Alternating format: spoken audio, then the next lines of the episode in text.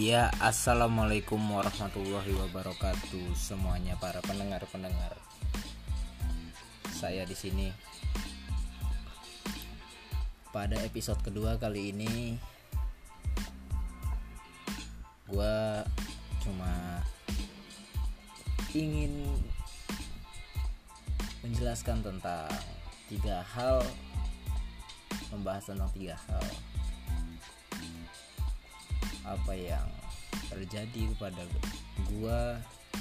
Yang pertama adalah ekspektasi kuliah pertama kali. Yang kedua adalah how, how am I doing on a class, dimana apa yang gue lakuin di kelas karena gue adalah maba, apa sih yang gue lakuin. Dan yang ketiga adalah why I getting tired of basketball, dimana gue tuh udah capek sama basket dan kenapa sih gue bisa sampai secapek itu. Ya, selamat datang di podcast kedua. Jadi kita bahas hal yang pertama terlebih dahulu, ekspektasi kuliah. Ekspektasi tentang kuliah di mata gue adalah dimana lo bisa bebas, dimana lo bisa bebas, ya bebas. Apa yang lo lakuin ya itu yang lo lakuin, dimana gak ada yang ngatur lo, dimana lo bisa kerja, dimana lo bisa nimba ilmu dimanapun dan kapanpun dan oleh siapapun. Dan sebenarnya adalah yang terjadi pada realnya ketika gue masuk di dunia perkampusan atau perkuliahan, di mana gue memilih ilmu komunikasi, itu nggak berbeda jauh dengan ekspektasi yang gue bayangin. Karena gue mau bahas tentang kepribadian orang-orang yang ada di kuliah, terutama orang-orang yang sejauh ini udah ngomong atau berinteraksi sama gue. Kepribadian orang-orang yang ada di kampus itu berbeda jauh dengan ketika kalian ada di sekolahan, karena kepribadiannya itu adalah mereka, they what they are, dia adalah dia. Gak peduli orang mau ngomong apa tentang dia, even though di kampus contohlah dia alim, tetapi ketika di luar gak ada kata alim yang ada dalam dirinya. People don't give a fuck about what they are. Yang penting lo asik, lo punya pikiran, ya lo keren, dan lo mempunyai kepribadian yang jelas gitu. Lo punya karakter di situ. Dan menurut gue, ini hanya pandangan gue sekali lagi ya, ketika seseorang udah mempunyai suatu karakter dalam dirinya, yang dimana orang-orang ketika ketika bertemu dengannya atau belum bahkan bertemu dengan dengannya, itu mereka sudah bisa berekspektasi atau berpikir bahwa oh, dia orang itu seperti ini, tegas, berpikiran luas, kritis. Ada juga yang berpikiran bahwa oh, dia adalah punya kekuasaan, berbadan besar, tetapi otaknya gak ada. Itulah kepribadian yang gue maksud. Kepribadian bukan tentang cara lo berpakaian, tapi bagaimana cara lo menyampaikan ide-ide lo, bagaimana cara lo ketika berbicara di publik, bagaimana ketika lo bisa menyampaikan pikiran lo ke orang lain, dan bagaimana lo bicara dengan orang lain. Itu adalah kepribadian atau attitude menurut gua. Kita berbicara masalah culture di sini, circle yang ada di dunia perkampusan, yang dimana itu berbeda jauh dengan dengan yang ada di sekolah lagi. Dimana ketika di sekolah, lu pasti dalam satu satu angkatan itu mempunyai tongkrongan yang dimana orang-orangnya itu itu aja. Mereka akan nambah ketika ada anak baru, ketika ada anak yang baru masuk sekolah tersebut. Contohnya ketika ya yang kelas satu, rookie lah, mereka pasti dipanggil suruh nongkrong. Ya circle-nya kalau dihitung-hitung sih cuma itu aja. Tapi di dalam dunia kampus itu menurut gue itu gak ada circle. There is no circle. Cuma ada hanya lo. Yang bisa ngontrol circle adalah lo. Bahkan orang terdekat lo pun gak bisa. Orang yang paling dekat sama lo, orang yang paling baik sama lo, itu gak bisa dianggap circle sama lo. Karena itu bullshit, man. Ketika kita udah ngomong masalah kepentingan, gak ada yang namanya teman, hanya adanya kepentingan. Mungkin gue ngomong seperti ini terlalu terlalu parah ya, tetapi pada kenyataannya tuh kayak gitu. Karena di dunia perkampusan atau perkuliahan ini menurut gue, lu ya lu, gue ya gue, pertemanan hanya hanyalah pertemanan, persahabatan ya cuma persahabatan.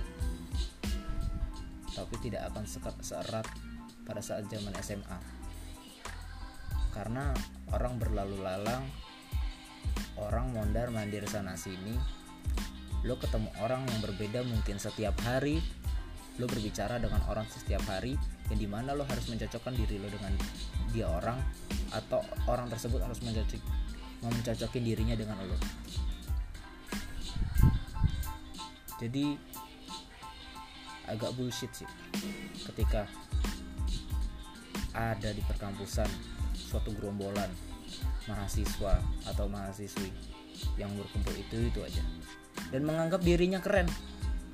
Fuck that shit, man. Lo gak keren, lo cuma katrok. Apalagi ketika lo berusaha untuk menguasai suatu jurusan, fuck that shit, lo tuh katro begitu. Ini bukan lagi S M A yang dimana lo harus nurut, yang dimana lo harus ngumpul setiap hari, yang dimana lo harus nurut ketika harus ngumpul. Enggak, men. Ini dunia bebas, tapi belum sebebas dunia setelah kuliah. I know that. Gue cuma agak resah dengan itu semua. Ketika gak mau disuruh kumpul, dia ngomong seakan-akan, lu parah, gak mau ngumpul sama kita-kita, apa lu bukan anak ilkom? Mungkin dia ngomong kayak gitu.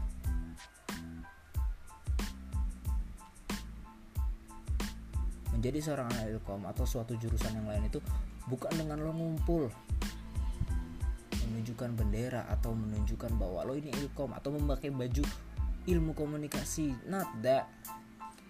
Tapi bagaimana lo merepresentasikan buah pikiran, menyalurkan ide-ide bahwa lo tuh anak ilkom. Gak harus dengan lo berpakaian seperti anak ilkom dengan tulisan ilmu komunikasi, bukan itu. Tapi lo merepresentasikan pikiran anak-anak ilkom yang bisa disebarluaskan. Menurut gue itu definisi keren sih. Definisi keren dari seseorang. Kalau misalnya gue bisa tangkep Itu adalah definisi keren menurut gue.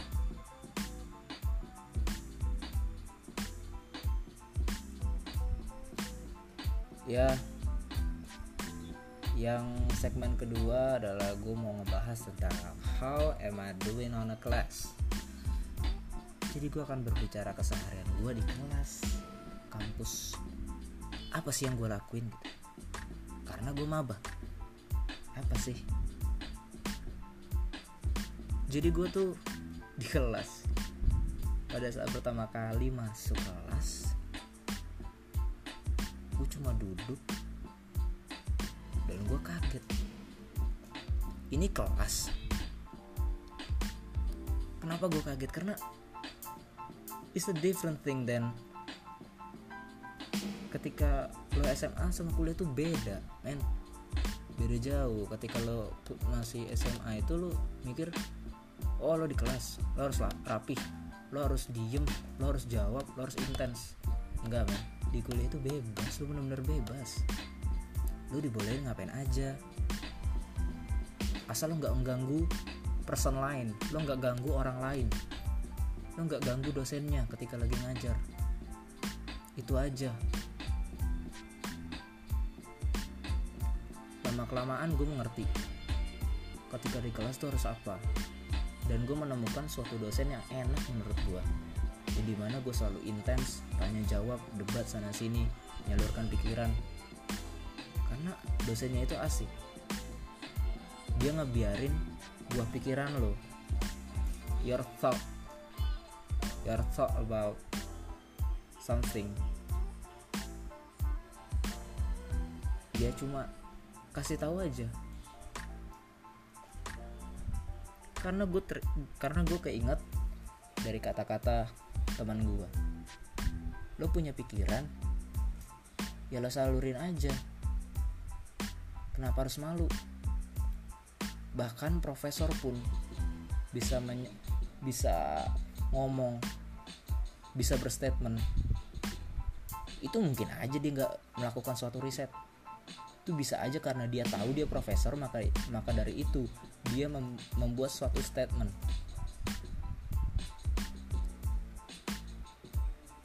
Statement seorang profesor dan statement seorang orang biasa, menurut gue tuh sama aja. Itu cuma karena ia adalah seorang profesor. Cuma karena itu, why not? Kita sebagai orang biasa yang belum menjadi apa-apa, boleh berstatement, boleh memberikan pendapat. Kenapa enggak? Karena menurut gue itu sama aja. Kita sama-sama punya pikiran, kita sama-sama mempunyai pendapat, kita sama-sama bisa menghasilkan suatu pikiran yang mungkin lebih gila daripada sebuah profesor. Oh sorry, sebuah, seorang profesor. Kenapa enggak gitu? Jadi ya udahlah, alirin aja. Lo punya pendapat ini, ya alirin aja. Gue punya suatu pengalaman menarik sih, yang dimana gue itu sering intens memberikan pendapat. Pada saat itu kelompok teman gue maju. Gue lupa membahas tentang apa. Pokoknya intinya itu adalah membahas tentang sifat-sifat manusia yang ada lima cabang. Gue contohkan seperti ini. Cabang satu itu emosional, pokoknya tentang marah-marah semua. Cabang satu itu ada lima, pokoknya itu tentang emosional semua. Emosional, cepat marah, sama aja ya. Pokoknya ya seperti itulah. Yang kedua adalah baik, suka menolong, sabar. Yang ketiga mungkin dia lucu, dia tenang. Ya mungkin gue contohin seperti itu. Jadi dalam lima dalam lima sifat, di dalam sifat-sifatnya itu mempunyai tiga, lima cabang lagi. Itu adalah pelajaran anak kecil ketika Gue nanya, gimana cara kita tahu sifat orang tersebut seperti apa? Pasti jawabannya adalah kita cari yang paling mengkerucut, sifatnya dia ada di arah mana. Itu adalah logika dasar. Kita semua orang tahu gimana cara nentuinnya. Kita semua orang tahu caranya. Tapi di situ gue mau nanya, gimana kalau kita sebagai manusia yang mempunyai personalitas berbeda-beda itu mempunyai sifat yang sama rata, dimana sifat pertama gue punya dua, sifat kedua gue punya dua, ketiga gue punya dua, dan begitu seterusnya. Jadi gue rata punya dua di semua halnya. Gimana? Pada saat itu teman gue pun berstatement mungkin kesel, dosen gue pun gak ngerti yang gue mau apa. Tapi gue cuma orang biasa. Even profesor juga boleh berpendapat, kenapa gue enggak? Dan yang gue pertanyakan adalah gimana, bukan ada atau enggak. Tapi teman gue tetap yang lagi maju kelompoknya, dia menjawab, enggak, enggak ada yang seperti itu, karena tetap dia mengulang ke teori awal bahwa harus dikerucutkan ke arah mana. Oke, gue fair karena itu adalah sebuah teori, tetapi gue mau nanya di luar pemikiran itu, gimana sih? Aset gimana, bukan di mana atau ada atau enggak. Lalu teman gue yang sering nanya juga, dia nimpalin ke gue, nimpalin pernyataan gue bahwa tolong anda kalau misalnya sedang berstatement atau bertanya, jangan mengada-ngada dan harus menggunakan sebuah fakta, benda nyata. Menurut gue di situ gue agak salah secara umum untuk orang-orang umum, yang dimana ya emang itu mungkin gak ada, tetapi mungkin juga ada. Karena kita ini adalah manusia yang berbeda-beda. Mungkin dari di antara sepuluh orang ada satu orang di antaranya yang seperti itu, atau seratus orang dan ada satu orang di antaranya yang seperti itu. Itu kan mungkin aja. Kenapa enggak? Lalu di situ gue merasa ketika dibilang harus menggunakan fakta, jangan mengada-ngada jika tidak ada fakta, jangan membuat statement yang tidak ada fakta. Gue setuju dengan statement dia yang itu. Tapi yang gue pertanyakan di sini adalah gimana? Bukan ada atau enggak. Lalu disitulah dosen pun bertanya kes- kepada gue, gimana jawabannya pun udah puas atau belum? Dan gue masih bilang belum, karena itu gak nyambung dengan apa yang gue pertanyakan. Lalu sang dosen pun menjelaskan lagi, yang dimana jawabannya lebih adem. Lalu gue mengiyakan dosen tersebut walaupun gak terjawab seratus persen. Dimana dosen tersebut masih berka- berbicara atau ber- oh, masih ngomong berlau. Itu belum ditemukan sampai saat ini, tetapi kemungkinan itu ada. Gue agak setuju dengan statement dosen ini karena who knows, man? Every person is different. Every person is different.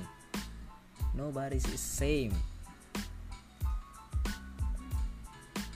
Ya, tapi dari situ gue belajar bahwa ketika kita kita ingin berstatement, kita harus pahamin dulu apa yang ingin dibicarain, dan harus fokus kepada tujuan yang ingin kita sampaikan. Tapi jujur sih, pada saat gua bertanya seperti itu,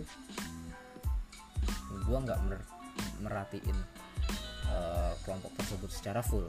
Gua hanya, gua hanya memperhatikan setengah darinya.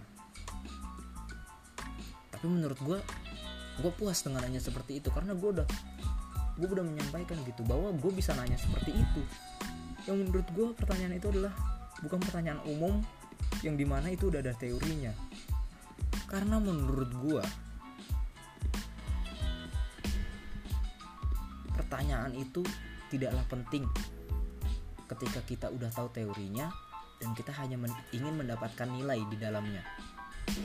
Lu nanya karena lu nggak tahu dan ingin tahu, bukan lu nanya karena lu mau caper, karena lu ingin diperhatikan oleh dosen untuk nilai ataupun dan sebagainya. Bukan itu, men. Gue nggak nyari itu. Mungkin itu bonus. Gue cuma pengen tahu, ada nggak sih? Ketika gue berstatement, ketika gue bertanya, itu gue cuma ingin tahu. Ketika gue ingin berstatement, gue cuma ingin melampirkan, gue cuma ingin ngasih nih, nih loh, pikiran gue tuh kayak gini loh, biar kalian ngerti. Gue nggak berharap ngerti juga sih, maksud gue gue cuma ingin ngasih tahu aja bahwa gue berpikir seperti ini. Gue nggak berharap semuanya senang dengan pendapat gue, gue nggak berharap semuanya agree dengan semua apa yang gue omongin, karena gue lahir bukan buat jadi badut yang untuk untuk menjadi semua orang agree dengan itu. Gue lahir bukan untuk menjadi Tuhan, ya dimana semua orang mengiyakan itu. Enggak, men. Mungkin itulah contoh how am I doing on a class. Salah satunya, gue selalu berdebat sana sini, menyampaikan buah pikiran. And that is okay. Karena gak ada yang namanya menang atau kalah, kita semua lagi belajar, men. Itu aja sih menurut gue tentang segmen kedua ini.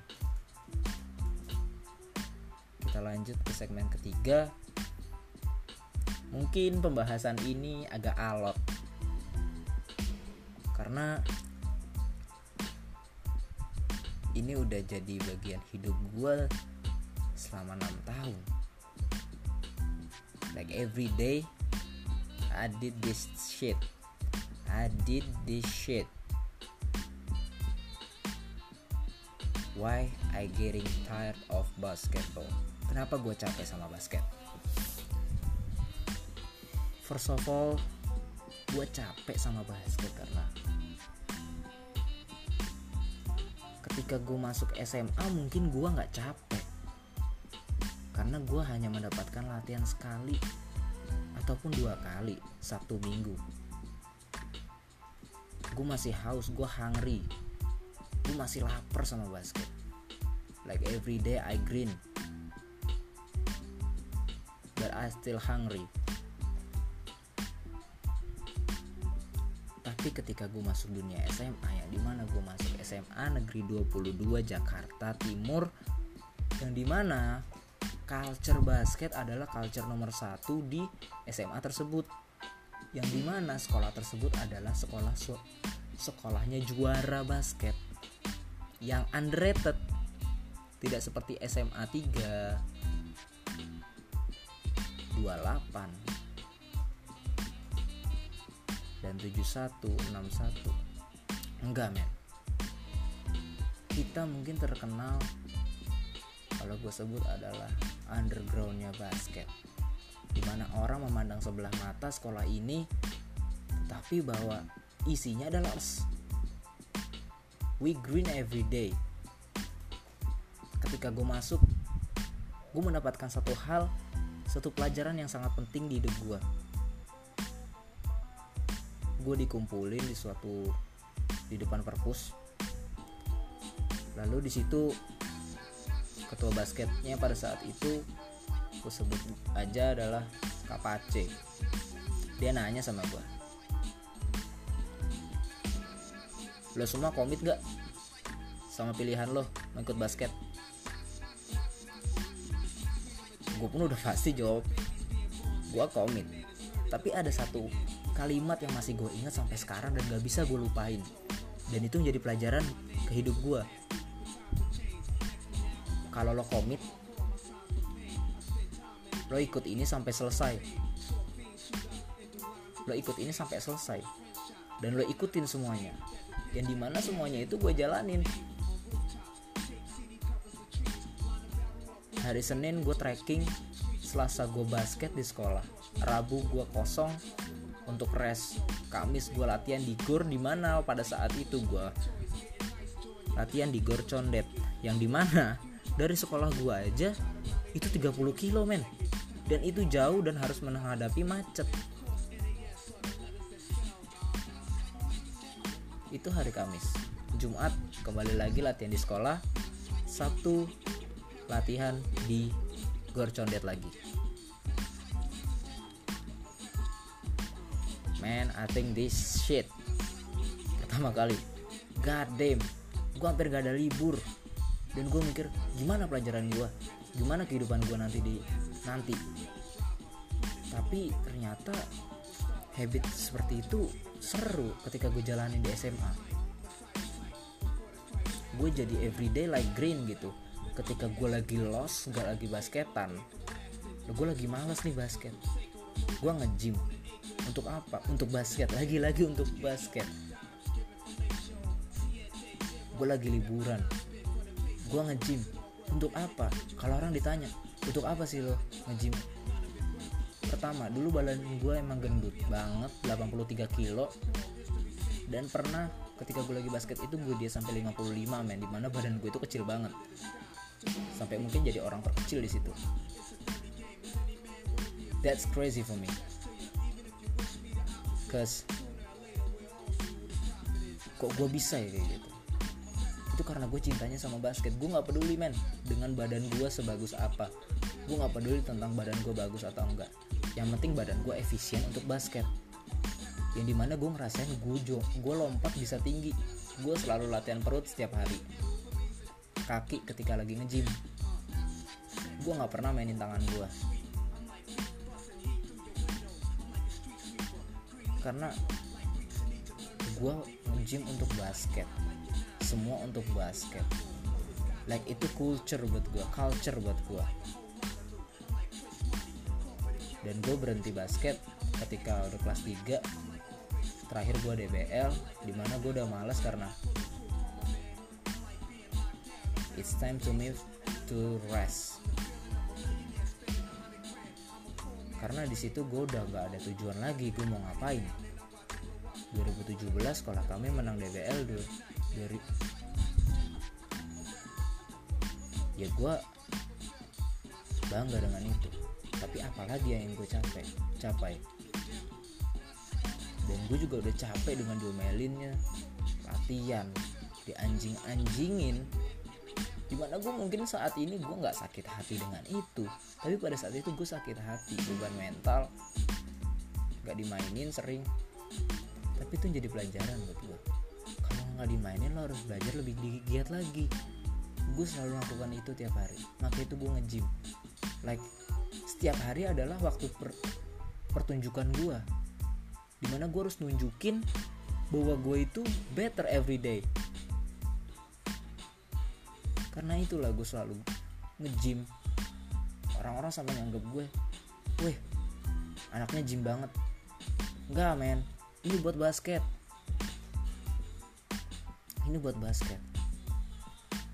Gue sampai capek dengan kerutinan, rutinitas itu basket setiap hari, basket setiap hari, yang dimana rumah gue adalah di Bekasi, yang jaraknya ya lah, kalian hitung sendirilah, empat puluh lima kilo maybe dari sekolah.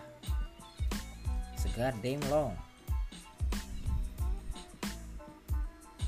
Dan pikir seorang anak S M A balik ke Bekasi tiap hari, pulang selalu jam sepuluh sampai jam sebelas malam, dan lagi itu sampai jam dua belas. Hanya ada waktu satu jam. Dia harus mengerjakan tugas dan harus belajar untuk ulangan pada keesokan harinya. Dan alhamdulillah ketika gue kelas sebelas, gue bisa mencapai ranking dua belas kalau gak salah. Gue bisa mencapai ranking itu. Dan gue merasa bangga karena gue gak cuma bisa basket gitu, pelajaran pun gue masih tetap bisa jalan dan bisa masih bisa bertahan sampai saat ini. Gue harus ngimbangin itu. Kepala pusing setiap hari, lemas setiap hari, karena basket.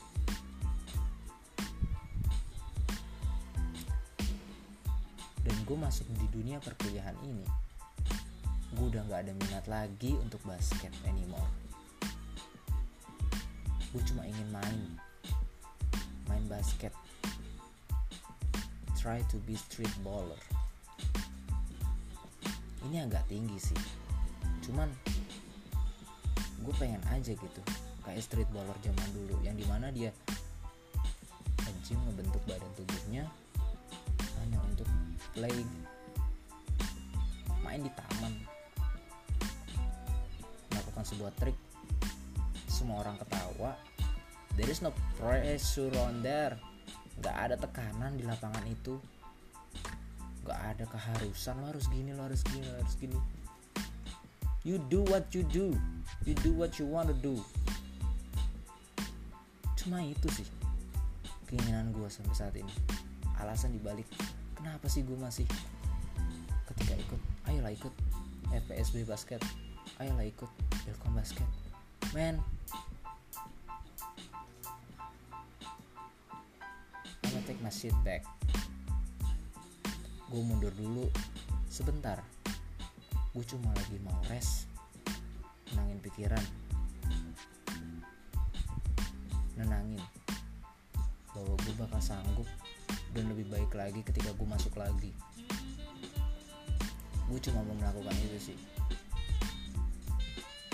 karena gue capek dengan rutinitas gue setiap hari pada pada zaman S M A itu. Gue capek, benar-benar capek. Jadi gue harus rest dulu. Tapi gue tetap cinta sama basket, karena itu perasaan gue saat ini sama basket tuh kayak mau nggak mau, mau atau enggak, di antara situ. Gue mau tapi gue enggak, gimana ngejelasinnya ya? Gue mau tapi gue enggak, gue gue cinta tapi gue enggak, gimana ya? Tapi gue nggak mau. Gue takut gue nanti terlalu sayang sama basket lagi sampai gue harus ngorbanin segala hal. Gue takut men, karena segitu komitnya gue. Ketika lo udah nyemplungin tangan lo ke dalam suatu hal, kepala, badan, dan kaki lo, sekujur tubuh lo harus ikut nyemplung, harus ikut nyelup men. Gue selalu diajarin itu dari kecil.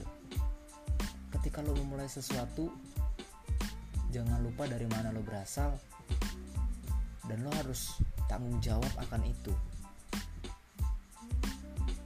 dan lo harus selesain itu. You start it, you finish it. Itu baru laki-laki menurutku. Jadi apapun yang gue lakuin saat ini, gue selalu ingat itu sih. Lo berani mulai, lo harus berani nyelesain. Jangan lo kabur gitu aja. Cuma laki-laki tolol yang cuma diem atau bahkan kabur ketika ada masalah men. Fuck for me.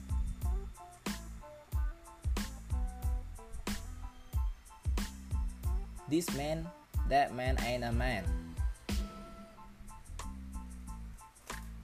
Dia bukan cowok men kalau kayak begitu. Apa yang lo tuai, itulah yang lo dapet. Mungkin pepatah itu, pepatah tersebut kalau orang-orang lain dengar adalah seperti, kalau lo ngelakuin ini, itulah yang lo dapet. Tapi dalam pikiran gue adalah, ketika apapun yang lo lakukan, itu pasti ada hal positif atau negatifnya. Gak selalu tentang positif doang. Ketika lo ngelakuin A, gak mungkin seratus persen ada A nya semua.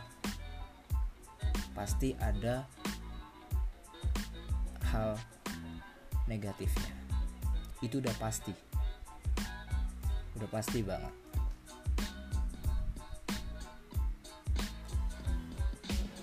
That's it. Sekian bacotan yang mungkin gak berguna ini. I hope y'all enjoy to hear this podcast. So terus tunggu kelanjutannya podcast ini entah kapan, sampai gue tidak mempunyai keresahan. Nggak mungkin, gue orangnya selalu resah men akan suatu hal. That's it. Bye. Peace lur.